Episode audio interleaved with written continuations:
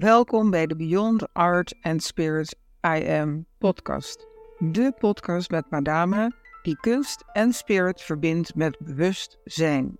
Dat doet zij door het delen van haar teksten, schilderijen en muziek om jou op de tocht naar creatie, spiritualiteit en empowerment te inspireren. Ik ben Ida Guinee, je host. Madame, vandaag heb je het boek De Tao van het Ik Ben, Splendor Solus, de stralende kracht van de zon in jezelf meegenomen. En dit boek is een heel bijzonder boek, omdat het niet per se van A naar B van de eerste tot de laatste bladzijde gelezen hoeft te worden.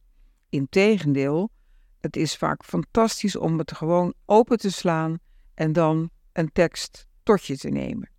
En dat is wat jij hebt gedaan. Je zei tegen mij: Goh, ik ik sloeg het boek open en dit is de tekst die ik toen heb gevonden. Dus wil je die alsjeblieft voorlezen? Ja hoor, ik zal gewoon eerst met de tekst beginnen. Het is uh, het amendement, dus het bestaat uit verschillende delen, maar dat vertel ik zo wel even. Eerst de tekst. De grote overgave aan het licht is je innerlijke tunnel naar de bron, waar alles al vast ligt wat voor jou in dit leven gaat gebeuren. Dat wil niet zeggen dat je geen vrijheid hebt, maar het heeft te maken met het innerlijk besluit dat je leidt, je innerlijke gids. Geweten. Je leven ontrolt zich uit de diepte van de oorsprong als een spuwende vulkaan met lava dat je pad plaveit. De kleuren van de regenboog gesponnen uit het water van je ziel en het licht van de inwonende geest, vormen de vibraties van gezegend geluk. Je bestemming volgen is je afstemming op dat flonkerende vreugdevuur. Je sprankelende weten dat jou kan en doet genezen. De overgave aan deze ongelooflijke gave is de voorwaarde voor een gezond bestaan. Dankjewel. Nou, het is een prachtige tekst. We noemen dat ook wel eens lyrische poëzie. Het is eigenlijk een ja, poëtische vertaling. En wat mij opvalt is, er zit natuurlijk een groot aantal thema's in. En een van de eerste thema's waar ik het met jou over wil hebben, is dat begrip vrijheid. Wat betekent dat en wat betekent in dat kader ook het begrip vrije wil? Dat is iets waar veel mensen toch vaak moeite mee hebben. Wat is dat? Ja, nou ja, dat is ook heel, heel apart begrip natuurlijk. Hè? Want um, er zijn heel veel uh, filosofieën en noem het op over. Maar zoals ik het zie en ook bedoel en ook heb ervaren, daar, toen ik dat schreef in Palma, dus het eiland Palma, dus het is een hele reis dat boek, de Tao van het ik ben, betekent ook hoe vind je het ik ben, hè, terwijl het dus altijd en overal is.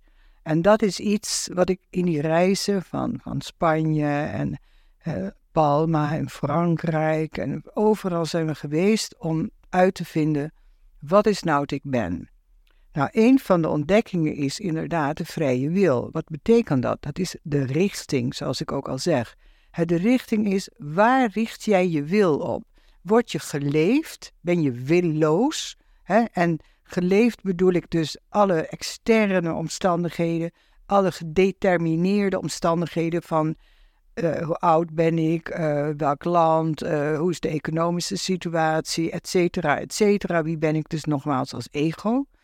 En de vrije wil begint zich pas te ontrichten, te, te, te ontwikkelen door de instemming. Ik zeg altijd instemming, afstemming en bestemming. Dus je krijgt het instemming van oké, ik wil naar de essentie, ik wil mijn wil, dus mijn kracht, mijn motor, richten op wat ik werkelijk ben, wat de essentie van het leven is. En dat is eigenlijk de enige vrijheid die we hebben, is dus de richting. Ja, als ik het goed begrijp, is dat dus echt een, een keuze die je kunt maken in het leven. En heb je het over dat begrip instemming, afstemming, bestemming. Daar zou ik toch wel meer van willen weten. Ik vind dat ja, bijna een mooie driehoek, hè, om het zo maar te zeggen. Maar kun je daar nog wat meer over zeggen? En ook hoe mensen dat voor zichzelf kunnen gebruiken, hoe ze daar ehm, in het dagelijks leven vorm aan kunnen geven. Ja, dat, ik kan het wel, maar ik wil niet zeggen dat natuurlijk meteen alles duidelijk is, logisch. Het is een enorm proces. Ik zelf uh, ben al 50 jaar hiermee bezig, heel intens. En heb dus deze driehoek uh, ontdekt. Hè? En wat ik al zei, uh, vrije wil is dus de richting, je perceptie, je concept. dus wat is waar ik voor wil gaan in het leven? Dat is een keuze. Dus nummer één is keuze. Keuze is dus instemming met het feit dat je de omstandigheden dus zo wilt gebruiken. Hè, dus weer die creativiteit, die wil ik zo gaan gebruiken dat ik mijn eigen zijn, mijn instemming geef aan het feit dat ik wil afstemmen op dat licht op die richting van bewustzijn, ander woord voor licht bewustzijn, om mijn bestemming, oftewel de stem ik ben, om dat wat ik werkelijk voor op aarde ben, om dat te realiseren. dat is ook de kunst van zelfrealisatie. Dat is de kunst van hoe krijg ik uit die chaos, die een normaal logisch is in het leven, je weet van niks en je zoekt continu je elementen, je bouwstenen waaruit je zegt: Oké, dit hoort bij mij en dit niet. Nou, dat is een proces, logisch, dat is het levensproces. Maar je merkt op een gegeven moment dat je een geweten hebt. Hè, wat ik al zei, een innerlijk weten, een gnosis, een inzicht in dit wel, dit niet. En daar gaat het om dat je instemt met het feit dat je een afstemming hebt op dat grote, die grote missie, wat je weliswaar niet kan verwoorden meteen, Hoeft ook niet, maar het is als een magneet die je naar je bestemming rijdt. En wat is je bestemming? Het vinden van je ik ben, van jezelf, van God in jou, of hoe je het ook maar noemen wilt. Ja, dat vind ik eigenlijk een hele mooie uitleg, want meestal als mensen aan het woord bestemming denken, dan denken ze aan een heel concreet doel, hè, wat ze moeten bereiken en waar ze misschien ook heel hard voor moeten werken. Maar jij geeft het eigenlijk een hele andere ja, betekenis, ook een betekenis die veel dieper gaat, doordat je letterlijk dat woord als het ware uit elkaar haalt en zegt het gaat over bestemming. En stem in dat geheel is de belangrijkste factor. Dus dat is nog wel even een omzetting, omschakeling, als je altijd denkt in termen van ik moet dat en dat doel bereiken. Ja, dat houdt je eigenlijk juist van je bestemming af vaak. Omdat je kunt het woord stemming is natuurlijk ook heel mooi hè, in het kader van de muziek. Hè, welke stemming uh, is er? De stemming waarin je zelf ook verkeert. Dus bestemming, afstemming en instemming. Het gaat in feite om die frequentie van die stemming. En je moet dus eigenlijk als het ware in harmonie, in stemming komen met jezelf. En uh, als je dat dus al vastlegt, bijvoorbeeld ik wil dat en dat worden, of nou, kijk naar jezelf, hoe, wat wilde je worden toen je klein was en wie ben je nu geworden? Nou, bij mij is het heel simpel. Ik wilde bij wijze van spreken, vond ik het al geweldig om, om uh, in een museum een suppost te worden, bij wijze van, als ik veertien was, weet je wel, want dan was ik al bij de kunst. Nou ja, als ik er nu aan denk, moet je natuurlijk niet aan denken. Ja, ik dan, hè, met alle respect voor alle supposten. Maar dus met andere woorden, je perceptie, hè, waar ik het al over heb, het concept, dat moet je als het ware toelaten. Nou, dat vergelijkend ik ben met een soort levend zaad, hè, wat dan nog misschien even nog in het beton zit van de samenleving en van je ratio, maar dat langzaam maar zeker zich ontwikkelt door jouw instemming, dus door het feit dat je er toch aandacht aan besteedt. Hè. Aandacht is heel belangrijk, innerlijk dialoog. En dat je dan langzaam maar zeker, gestuurd ook door het universum, door allerlei omstandigheden, dat je zo langzaam maar zeker je pad baant, dat je zegt, hé, nou val ik als het ware samen met mijn innerlijk. En dat is de Tao van ik ben, het tegelijkertijd altijd en overal, dat is de Tao.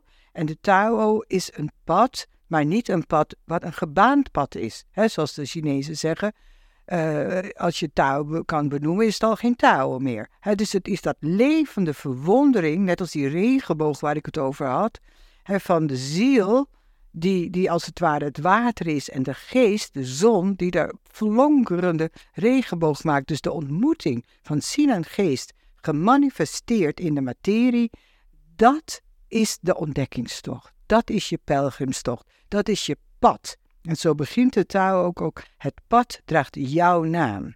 Ja, dat is een hele mooie uitleg. En je zegt daarin ook eigenlijk dat je een innerlijk dialoog moet ontwikkelen. En wat ik uit jouw woorden opmaak, is dat eigenlijk dit hele proces toch vooral ook een innerlijk proces is. Dus dat woord innerlijk dialoog, hoe kan je dat doen? Want dat ben ik ja, zelf ook niet echt gewend om zo'n innerlijk dialoog te houden. Nou, dat is ook, uh, ja, laat ik het zo zeggen, daar is natuurlijk niet een vaststaande regel voor. je hebt mensen die door discipline, door gebed, door meditatie, door wandelen in de natuur, ja, laat maar zeggen, een groot hulpmiddel voor hen dat innerlijk dialoog is. Je hebt de artiesten die meer natuurlijk zich uiten door middel van het schrijven, het beeld houden. Het, is ook letterlijk, hè, muziek, muziek maken is natuurlijk al een innerlijk dialoog. Maar het is vooral een echt moment nemen. En het kan van vijf minuten tot 28 uur. Hè. Het maakt niet uit hoe lang, als je maar voelt op een gegeven ogenblik die kern van... hé, hey, nou praat ik niet met iemand buiten mij, dus al die stemmen. Maar nu kom ik in sync, hè, dus in synchroniciteit met mijn zijn. En dat zijn, dat is als een adem. Dat is, hè, zoals Hildegardus van Bingen zegt, een viertje op de adem Gods. Hè, het is duizenden soorten mensen hebben daarover geschreven op de ongrond. Het is niet een grond waar je op loopt, maar het is wel een grond. Dus het is de ruimte waarin je ineens voelt, nu kan ik ademhalen. Nu hoef ik niet die en die te zijn en zo en zoveel te verdienen en zo en zoveel te, aan verwachtingen te voldoen. Ik kan gewoon zijn. En dan, op dat moment begint je dialoog. Begint het gevoel, je intuïtie, in feite misschien eerst in stilte, maar op een gegeven moment hoor je het ook wel. Klanken, richtingen, uh, aanwijzingen, uh, verwijzingen gidsen. Ja, mensen hebben daar ook weer duizenden woorden voor. Maar alleen al de stilte op zich is eigenlijk al genoeg. Ja, als jij dit zo vertelt, dat is heel bijzonder, want ik voel het gewoon resoneren in mijn borstkas. Hè, het is net alsof ik hier ruimte krijg in mijn, mijn borst, in mijn, in mijn romp, om het maar zo te zeggen. Ehm, en dat je ook voelt van, ja, die innerlijke dialoog, dat is dus niet met je kopie denken, wat natuurlijk uh, eh, 99% van eh, de tijd ongeveer het geval is. Maar het is even ja, bij jezelf thuiskomen, zou ik bijna zeggen. Het voelt heel, ja, heel natuurlijk en ook heel warm. Maar het is wel iets wat je als het ware moet veroveren op de druk van het bestaan, om het maar zo te noemen. Ja, maar dat bedoelde ik dus met richting. Kijk, er is een moment in je leven, en ik denk dat iedereen dat wel kent, dat je zegt, en nou wil ik niet meer geleefd worden. je krijgt altijd, zeker in deze tijd met, met al die invloeden van de telefoons en noem het op, die eeuwige input van buitenaf. En op een gegeven moment weet je, ja, oké, informatie, informatie, informatie. Maar nu ben ik bezig met wat gebeurt er van binnenuit, dus wat ik dan die stilte noem, wat wil ik nou eigenlijk uitdrukken? Dat is één. En twee, wat is nou eigenlijk wat al die informatie, wat kan ik daarmee? Nou, is al een hele essentiële vraag. Wat kan ik ermee? Want de meeste informatie die, die leidt eigenlijk alleen maar af. Dus het belangrijkste is dat je nu leert, kan ik in mezelf een dialoog, een, een kracht, een stem, ik ben vinden? En dat is een proces van meestal van afpellen. Dus vaak met verdriet soms, hè, dus loslaten, het grote loslaten. En je, je, je, ja, het is eigenlijk inderdaad dat afpellen van die ui, die uiteindelijk leegte is. En in die leegte, en dat is zo mooi, in die leegte Die leegte blijkt ineens vol te zijn. Dat leegte is het niet iets. Het niets wat niet iets is. En wat is niet iets, maar wel een ademende, prachtige ja, klank, zeg ik toch, van aanwezigheid. En die aanwezigheid blijkt jij te zijn. Dus dat wat je dacht, dat is nou ja, heel ver weg en niet iets. En ik weet niet wat het is. En ik kan er niet op lopen. En ik kan het niet vasthouden. En ik weet niet wat. En noem het op. dus daarom klamp ik me aan van alles vast. Ineens daal je in. je zei het al. Je daalt in. In die ruimte. En die ruimte is gevuld met niet iets. Maar is wel leven. En dat leven voedt jou. En vaak als je leeg bent in de gewone zin des woord, door die eeuwige uh, overdruk, zou ik bijna zeggen, krijg je ineens een hele zachte voeding. En daar, dat is het innerlijk dialoog, daar ga je als het ware elke dag weer naartoe. Dat je denkt, en nu wil ik even tijd voor mezelf, om het dan heel populair te zeggen. Nou, maar dat diepe zelf dus. Ja, ik merk dat het me echt ontroert, omdat ik het door jouw manier van waarop je dit vertelt helemaal kan navoelen. Ik hoop dat de luisteraar dat ook heeft. Um, want het is eigenlijk bijna een hulpmiddel wat jij nu vertelt om zelf bij die leegte en die ruimte te komen. Want het is heel frappant. Uh, nog voordat jij het woord uitsprak, dacht ik: ja, maar eigenlijk wat je uiteindelijk voelt, dat is het leven zelf. En nou ja, jij zegt het net hè, nog in, uh, geen tien seconden geleden, bij wijze van spreken. En dat, dat leven voel je dan. En dan krijg je een, een besef van wat is leven. En leven is eigenlijk ook die, die ademtocht. Het verschil tussen leven en dood is eigenlijk ook die adem, die ene adem. Ja, nou ja, en dat is het punt. Je zegt het al dood. Kijk, de meeste mensen zijn als de dood voor het leven. En dat is eigenlijk het cruciale ook waarom nou ja, ik mij zo inzet voor dit werk. ik heb ook dit boek, ik zal zo even iets over het boek vertellen. Uh, ik, heb, ik heb me zo ingezet omdat ik zelf al heel jong met de dood ben geconfronteerd geweest op alle niveaus vanaf dat ik uh, vier maanden was. En uh, verschillende malen verdrinking en auto-ongeluk en noem het op. En, en ook ja, als Indische, uh, nou ja, goed, toch de westerse mens best wel uh, onbegrijpelijk vond in een bepaalde verstarring.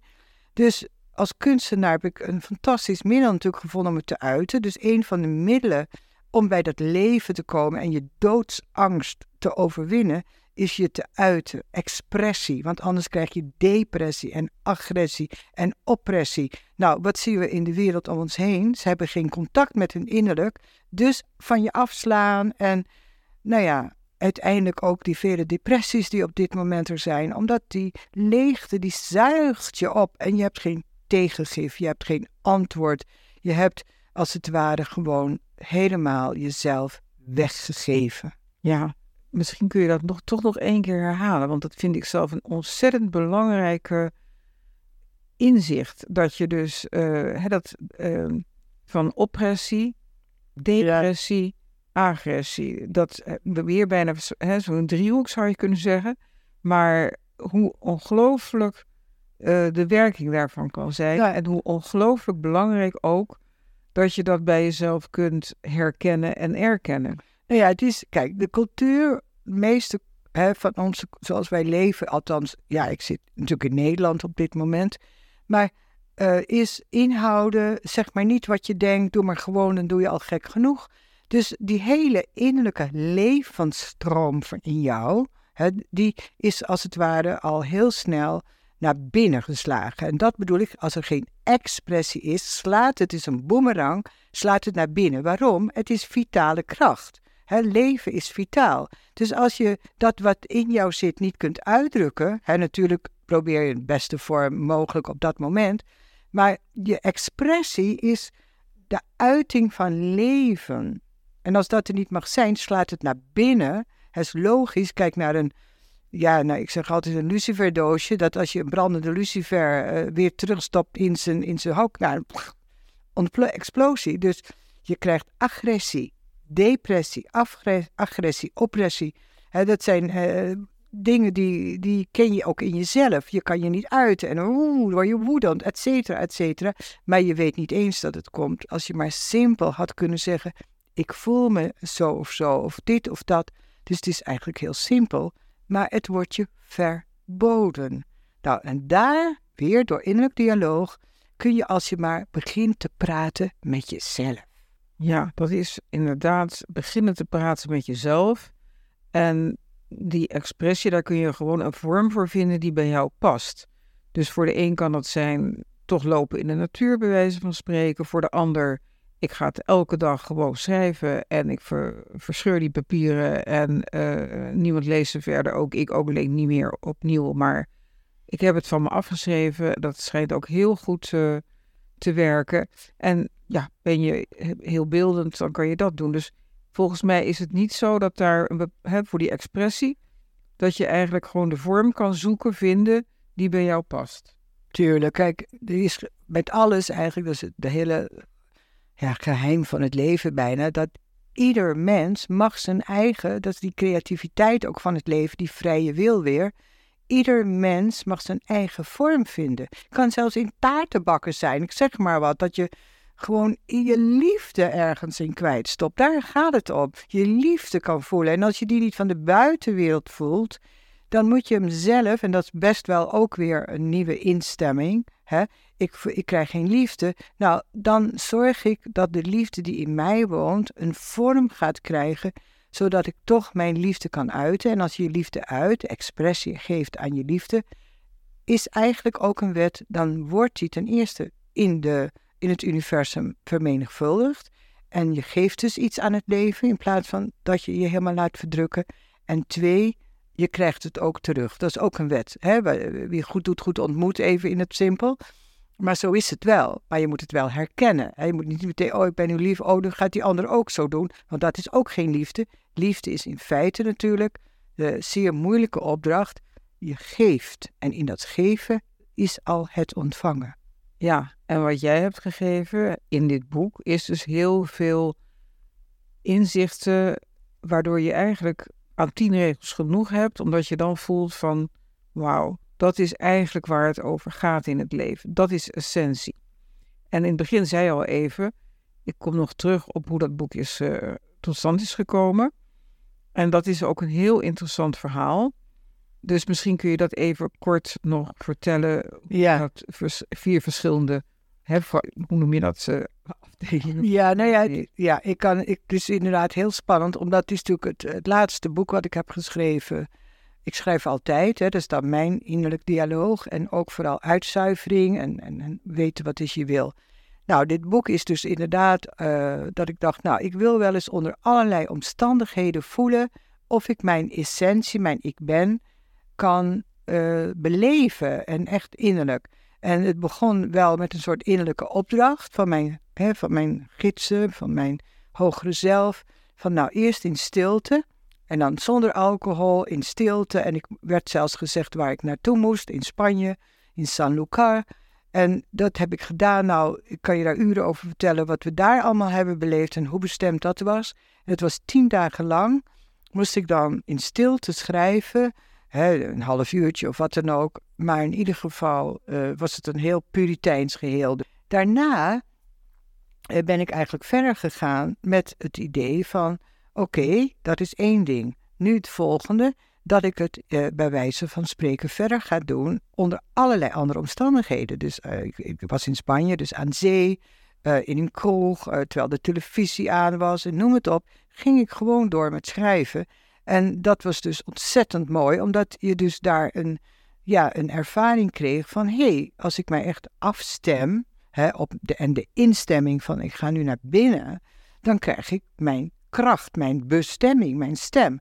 Nou, dat heb ik gedaan, zowel dus in, in, in uh, uh, Sanlúcar, in Menorca. Ehm, we zijn uiteindelijk gewoon, ben ik naar Frankrijk gegaan om daar ook de beelden die ik in Cadiz, want ik dacht ineens van nou, ik wil er toch beelden bij maken. Nou, toen ben ik uiteindelijk eh, in Cadiz, heb ik daar uh, bij alle hoofdstukken beelden gemaakt. Nou ja, dat was een enorme opdracht. Prachtige beelden. En die beelden zijn, waren toevallig 26, helemaal niet beredeneerd. Toen ben ik weer gaan werken aan oké, ik ga gewoon ieder hoofdstuk beginnen met de A, de B, de C, de D. Dat staat er ook allemaal in. Dan zijn we uiteindelijk naar La Palma geweest. Dat was ook zo prachtig. Daar heb ik het amendement. Ja, waarom amendement? Ja, een soort, ja, nou ja, weet je wel, dit is het. Hè? Een soort dissertatie van, nou, dit zijn mijn conclusies. Maar ook helemaal geen idee hoe dat dan uh, in dat boek zou komen. Nou, uiteindelijk hebben we het zo geredigeerd dat we hebben besloten, uh, ondanks dat er soms een jaar tussen zat, gewoon al die verschillende hoofdstukken, mystiek dialoog, alfabet, uh, amendement, uh, klankbeeld, nou ja, noem maar op, je kan het allemaal lezen. En uiteindelijk bleek dat het perfect per hoofdstuk, nou ja, alsof het gewoon achter elkaar geschreven was. En dat was voor mij het bewijs, het ritme wat je in dat boek leest en waardoor je het ook als een orakel kunt openslaan, dat het niet lineair is, maar dat het puur afstemming is. En afstemming in stilte of afstemming waar je ook bent, als je je echt wil afstemmen en instemmen met het feit dat je, als het ware, en dan ga ik een deftige zin zeggen, dat je dus inderdaad het licht in jezelf gericht wil dienen, als je dat wil, dan zul je altijd de juiste woorden vinden en de juiste context en de juiste synchroniciteit, want je pad is je schat. En dat is wat ik heb ontdekt, daarom noem ik het ook de Tao van ben. Dus nogmaals, het pad wat niet een geëikte pad is, maar wat, wat een spoor is. Een spoor waardoor je naar de zon in jezelf komt. Geweldig. En het leuke is, we hebben dus ook voor de luisteraars een prijs.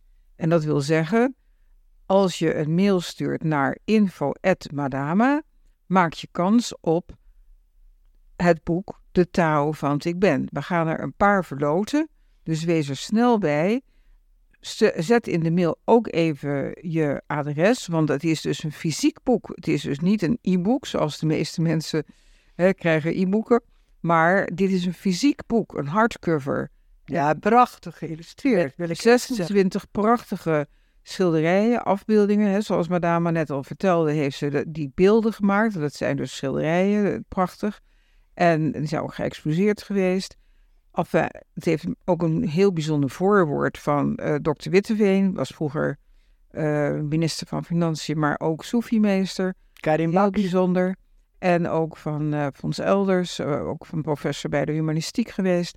Enfin, het is een heel bijzonder boek en daar maak jij dus kans op. Hoi. dus dat is gauw. Uh, stuur een mail info@madama.nl en we gaan het verloten en we laten het ook weten in onze uitzending. Super bedankt dat je geluisterd hebt naar deze aflevering van de Beyond Art and Spirit I Am podcast. Het is ons doel om zoveel mogelijk mensen te inspireren, zodat er meer creativiteit en bewustzijn in de wereld komt. Ben je nieuwsgierig naar de volgende aflevering? Abonneer je dan in je podcast-app door te klikken op abonneer. En klik ook even het belletje aan als je op de hoogte wil blijven van nieuwe afleveringen. We zijn heel benieuwd naar reactie, dus laat een review achter, de 5-sterren ranking op Spotify of een geschreven review op Apple Podcasts. We vinden het fantastisch om feedback te krijgen van jullie, onze trouwe luisteraars. Dank je wel. En wil je voortaan alle nieuwe podcastafleveringen overzichtelijk onder elkaar? Abonneer je dan op deze podcast. Klik in je podcast-button subscribe en je ontvangt automatisch een berichtje als er een nieuwe podcastaflevering verschijnt. En wil je meer weten over een thema, schilderij of gedicht? Stuur een mail naar info.madama.nl. Meer info vind je ook op de website www.madama.nl. Dank voor het luisteren en graag tot een volgende keer.